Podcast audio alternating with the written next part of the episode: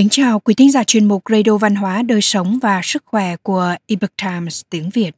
Hôm nay, chúng tôi hân hạnh gửi đến quý vị bài viết của tác giả Thái Nguyên có nhan đề Tổ phụ quỵt nợ sát nhân, 40 năm sau đời cháu phải trả nợ.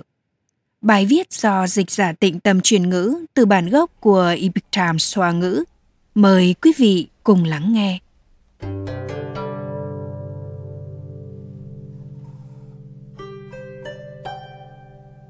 Mắt thần như điện, nhân quả báo ứng không sai. Sát nhân hủy xác, trộm cắp xóa dấu vết. Dù mọi người không biết, nhưng trời có thể tha thứ cho những kẻ hành ác hay không? Mời quý vị đến với hai câu chuyện dưới đây. Quỵt nợ sát nhân tài họa kéo dài đến đời con cháu. Vào thời nhà tống, có một người nông dân tên là phùng tứ ở phủ châu, phía đông tỉnh giang tây vì gia cảnh quá nghèo khó không đủ sống, nên ông dẫn theo vợ và sáu người con trai đến huyện Nghi Hoàng, nay là thành phố Phủ Châu, tỉnh Giang Tây, nương nhờ ở một gia đình giàu có, làm công việc đồng áng và quản lý ruộng vườn cho gia chủ. 20 năm sau, người con út cũng đã cưới vợ, nhưng cuộc sống chỉ vừa đủ chi tiêu mà thôi. Sáu người con trai ai ai cũng đều cường tráng, lực lưỡng. Người trong huyện trông thấy, ai cũng sợ họ. Sau đó, người con thứ năm lụn bại vì tội trộm cắp tài sản, bị bắt vào tù, bị phạt đánh đòn và sò lỗ sau tai. Cả gia đình nhà họ phùng bị trục xuất khỏi huyện nghi hoàng. Người con trai thứ sáu bị một vết loét ở chân đã lâu không khỏi. Chuyện hãy kể từ đầu. Trước đây Phùng Tứ từng đến quầy bói toán Hoàng ông ở thành phố Phủ Châu để hỏi về vận cát hung. Hoàng ông nói, Chà, làm thế nào mới tốt đây? Vụ cháy lò ở kiếp trước mà gia đình ông gây ra đã bị phát giác. Có hai con quỷ đang chờ ở môn đình. Mặc dù bình thường ông rất thận trọng, nhưng đã quá muộn rồi. Nếu con chó nhà ông sinh ra hai con chó đực màu đen thì đó là lúc họa hoạn sẽ phát tác. Những chuyện khác thì tôi không biết. Từ đó trở đi, phùng tứ vô cùng lo lắng. Cho dù cố gắng như thế nào, cũng không thể lấy lại tinh thần. Ông ta âm thầm nói với người khác Quay bói của hoàng ông quả thực là tính toán như thần. Phụ thân tôi lúc còn sống, mưu sinh bằng nghề nung gốm từng vay hai vạn tiền vải lụa từ hai khách thương và đã giao hẹn ngày tháng trả nợ. Thế nhưng đến ngày hẹn, ông không chịu trả số tiền nợ. Các khách thương bén đích thân đến lò gốm, đòi phụ thân tôi trả tiền.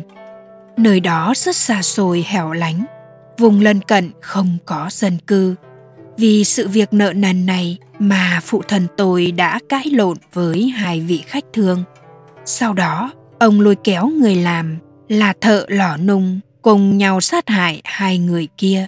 Hơn nữa, còn đặt thi thể vào lò nung và phóng hỏa, tiêu hủy không để lại dấu vết.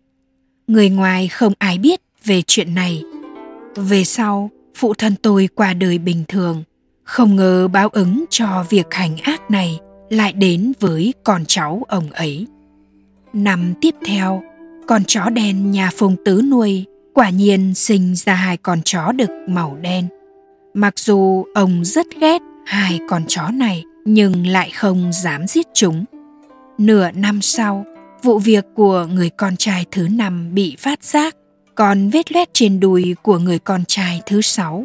Thầy thuốc cho rằng nó là do quỷ gây ra, vì thế không thể chữa khỏi. Một ngày nọ, khi người con thứ sáu đóng cửa ngủ trưa trong nhà, anh nhìn thấy có hai người cầm một cây xào tre, khiêng theo một cái lồng vào nhà. Anh vô cùng sợ hãi. Lúc đó, những người khác trong gia đình đều ở rất xa nên không thể cứu anh. Hai người kia trèo lên giường và ấn chiếc lồng tre vào vết loét trên đùi, làm anh đau đớn đến tận xương tủy. Không lâu sau, anh ta treo cổ tự vẫn người vợ cũng trèo cổ chết theo. Người con trai thứ hai và con trai thứ tư của Phùng Tứ cũng phạm tội cướp bóc nên bị thọ hình thích chữ vào mặt. Cuối cùng, mọi người trong nhà họ Phùng ly tán, lưu lạc khắp nơi. Bản thân Phùng Tứ rơi vào cảnh phải đi xin ăn trên đường, muốn chết cũng không được. Khi đó đã là sau 40 năm kể từ ngày phụ thân ông sát hại hai vị khách thương. Người đời sau nói rằng hùng thủ sát nhân vốn là phụ thân của Phùng Tứ. Tuy ông ta có thể qua đời một cách yên lành, nhưng báo ứng lại kéo dài mãi đến đời con cháu. Có thể thấy, báo ứng trong âm gian cũng quanh cò khúc khửu, nhưng cuối cùng không ai có thể thoát khỏi. Nhà nào tích ác nghiệp, tất có tai ương. Nhất định là như vậy. Dưới đây lại kể về một ví dụ khác, chuyện về người đầy tớ trộm tài sản của chủ và gặp báo ứng. Trộm cắp hủy dấu vết, trời giáng phạt tội. Vào thời nhà Minh, có một giám sinh tên là Từ Ngũ Hồ. Giám sinh là người học trong quốc tử giám hoặc có đủ tư cách để vào học quốc tử giám, ngang hàng với tú tài, ứng thí kỷ thi hương – một trong những ái thiếp của ông ta là Kim Thị. Khi xuất giá, của hồi môn mà Kim Thị mang theo rất phong phú, nhưng bà lại không có con. Khi sắp lâm chung, từ ngũ hồ cho bà hai mươi mẫu đất và vài gian nhà. Hơn nữa còn cho một nô bộc là từ mẫu để hầu hạ bà. Không lâu sau, người hầu từ mẫu bắt đầu nảy sinh tầm ý khác Nhân lúc Kim Thị chờ về nhà mẹ đẻ, từ mẫu đã lục lọi từ giường hòm đến tủ, lấy hết vàng bạc châu báu và tiền bạc mà Kim Thị cất giữ, chiếm làm của mình. Sau đó, anh ta phóng hỏa đốt nhà để xóa sạch dấu vết. Khi Kim Thị từ nhà mẹ đẻ trở về, nhìn thấy ngôi nhà và toàn bộ tài sản của mình đã tan thành trò bụi, bà chỉ biết khóc kêu trời mà thôi. Người hầu từ mẫu thầm mừng rỡ tự cho là đắc kế lên nói với người ngoài rằng căn phòng mình ở may mắn không bị cháy. Ngay sau đó anh ta đã dẫn những trừ bằng cầu hữu của mình đến miếu thành hoàng để báo tạ. Cả nhóm người tụ tập mặc sức uống rượu khi cuộc nhậu lên đến đỉnh điểm, bỗng nhiên một vị thần nhập vào thần người hầu và chửi mắng.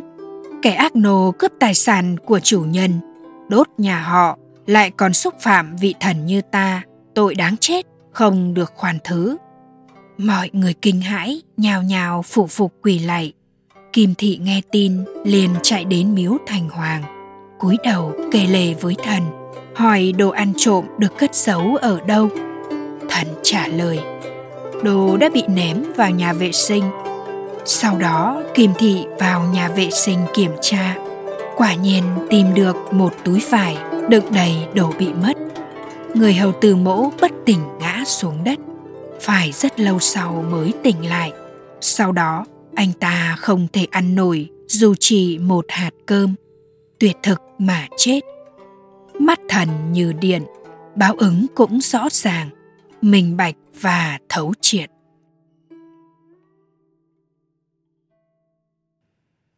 Quý thính giả thân mến, chuyên mục Radio Văn hóa, Đời sống và Sức khỏe của ebook Times tiếng Việt đến đây là hết. Để đọc các bài viết khác của chúng tôi, quý vị có thể truy cập vào trang web ebooktimesviet.com. Cảm ơn quý vị đã lắng nghe, quan tâm và ghi danh theo dõi kênh. Mến chào tạm biệt và hẹn gặp lại quý vị trong chương trình lần sau. Kính chúc mọi điều bình an và tốt lành tới quý vị cùng người thân